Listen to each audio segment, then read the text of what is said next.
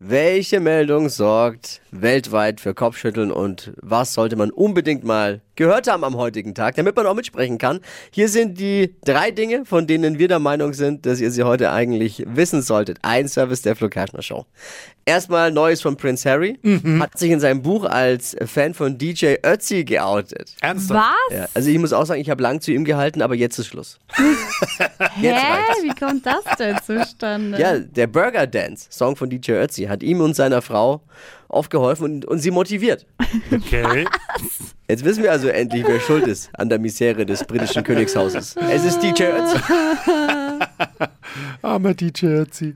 Die Städte mit den meisten Single-Haushalten wurden ermittelt. Auf Platz 1 ist Regensburg. Oh. Anders gesagt, Regensburg ist die Stadt mit den glücklichsten Einwohnern. Nur Spaß. Auf den Plätzen danach folgen Erlangen, Leipzig, Nürnberg und Augsburg. Oh. Vier bayerische Städte unter den Top 5. Vielleicht sollte man bei uns hier zweimal im Jahr Bauer sucht Frau ausstrahlen. Hilft uns vielleicht. Ah. Bei uns leben so viele Singles, Tinder hat mehr Nutzer als WhatsApp bei uns. Und das wöchentliche Speed-Dating ist im Fußballstadion hier. Wir haben einen neuen Verteidigungsminister.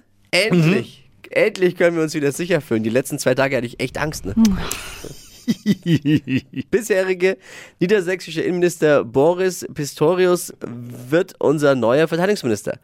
Er tritt in die großen Fettnäpfchen, äh, Fußstapfen von äh, Christine Lambrecht. Dafür braucht man jetzt in Niedersachsen einen neuen Innenminister, weil das war er vorher. Äh, Christine Lambrecht hätte Zeit, ne? Das waren sie. Die drei Dinge, von denen wir der Meinung sind, dass ihr sie heute Morgen eigentlich schon wissen solltet. Ne? Ein Service der Flo Kerschner Show. Ready für den Mittwoch? Yes. ja.